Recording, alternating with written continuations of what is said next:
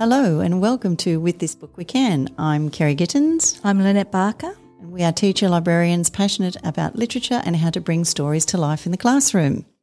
Before we begin, we'd like to acknowledge the First Peoples of Australia as the first storytellers. Your stories and experiences are the heart of this country. In particular, we acknowledge the Awabakal people, the traditional owners of the land on which we're recording today. So today, the story that we're going to bring to you and talk about for use in the classroom is one of the CBCA shortlisted picture books of the year for 2023. And it's Jigsaw, A Puzzle in the Post by Bob Graham. So I'll just read the blurb on the back for you. A parcel with a puzzle inside arrives one day covered with stamps. No one knows just who it is sent by. A beautiful jigsaw, an African sunrise. Good luck to you all, is all the card says. Perhaps, with a hope and a wish, Kitty, Katie, Mum, and Dad might just piece it all together. So, what did you think of the book, Lynette? Well, I have read this to a stage one class. It was year two, and we were looking at rubbish. And so I grabbed it because I noticed the pile of waste in the middle there. And at first, when I read it, I found it a bit tricky to engage the children in it because I just read it to them. Mm. And what I've found and what I've discovered since, and they loved it, but I thought, oh, I don't know that I did do it justice. I feel like I needed to probably read it through once, but it's a book that you just need to go slowly through and really tease out. There are so many layers to it. And since sitting here and we've been chatting about this book, I am now excited to go back and I would take this back to the same group of children and say, let's look at it from this angle. Mm. So I think it's a book that you need to take your time with. There's so many layers to it, mm. isn't there? We were talking, as you said earlier, and we thought that there's kind of three sections to it, I guess.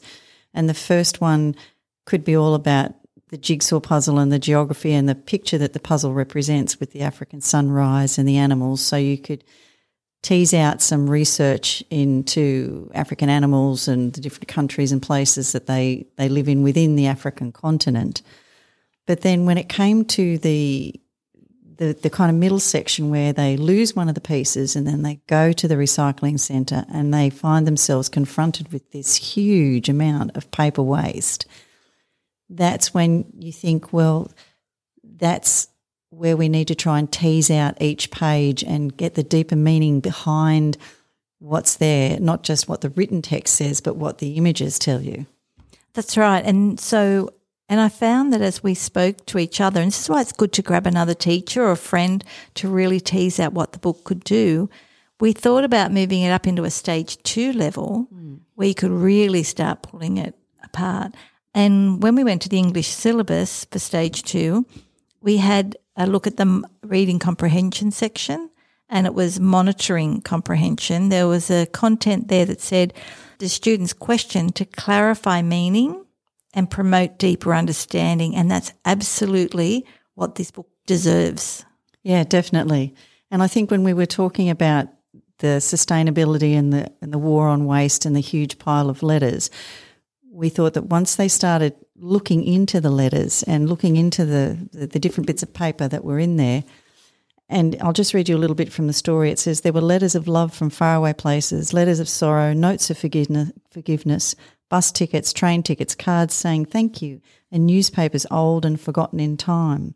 We thought that you could really tease that out and look at what is the value of what you throw away and how long should you keep it for? And I've just cleaned my cupboards out, Kerry, in the holidays, and I had some old cards that I thought they were beautiful, but I had to declutter and I'd kept them for 20 years, but then I've just thrown them away. So at what period do you say, I don't need to hang on to that anymore? It's tricky. I've, I've kept a lot, probably more than I should have. And I think that's a really important thing that you could pull out of, of that particular section of the book is that personal connection to some of the old letters or the old photographs or the old newspapers that your parents have kept. And if you could then look maybe back at why they kept it, what it meant to them, and what does it mean to you as a child? Does it mean anything to them? Is it something that they would then think, okay, no, I wouldn't throw that out because it's my connection with nana or pa or someone like that. And that's where that storytelling comes in. It's Yeah. so important to talk to people about the meaning behind things. One thinking routine, and if you want to discover more about thinking routines, have a look at Project Zero's website, was one called the explanation game.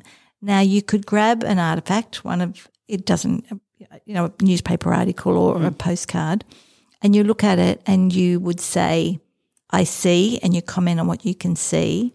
I think, and then I wonder. Now, I did do this with year one um, once, and we looked at a picture and they said, I see children dressed up. It was an old schoolhouse and they were dressed up. It was about 1920. I think it's dress up day. I wonder what they did for dressing up in the olden days, something like that. Then I tried it again with another picture, and it was an old building built of tin. And the three things they said, I see, I think, I wonder, had no connection. They were just three random thoughts that they had popped into their head. Whereas another group of children said, I see a house made of tin. I think that was built in the olden days. I wonder why they didn't use the wood from the bush. And there was a clear connection of thought there. Yeah, that's amazing. Whereas yeah. the children before that, there was no connection. They were quite random thoughts. So it's a really nice thinking routine that you could offer for any of those items that are in the book to see if they can wander through the whole three steps. Yeah, exactly. Because they've got letters there on the big pile of waste, and they've got um, train tickets and bus tickets. So you could be asking Mm. them. Hopefully, they would come up with, "Well, I wonder where they are going." That's right. And, that could lead into story writing themselves. Exactly. Yeah. And if we just go back to the beginning of it, when we were talking about the geography side of it, we also thought about how does post get from one place to another, especially nowadays when it's such a global thing. Back in obviously the 1930s and 40s, yes, they, they could write letters, but that had to go overseas on a boat. Mm. And now you send an email and it's there immediately. I don't think too many children actually know how it gets from the post office to somewhere in Africa or to somewhere in Europe or whatever. So that would be an interesting journey and that could tie in with transport. Australia Post do have some clever videos that show, I think it's called The Journey of a Letter, and it's really interesting. And they also show what happens when there are letters without full addresses, which obviously this was really interesting how it found their way to them. Exactly. I want to know who sent it. That's really intrigued me. It is. That's part of the mystery of the story, isn't it? Mm. And it's the same thing at the end where they write to our jigsaw sender and then address somewhere. And initially, one of the, the young children in the story, one of the characters had written nowhere. And that's a really interesting distinction, too, because how can somebody be nowhere? They have to be somewhere. So They do. that's kind of a, a, a very high order thinking skill, I mm. think. And the other thing we talked about too was there was a puzzle piece missing. So would you send it without the puzzle piece?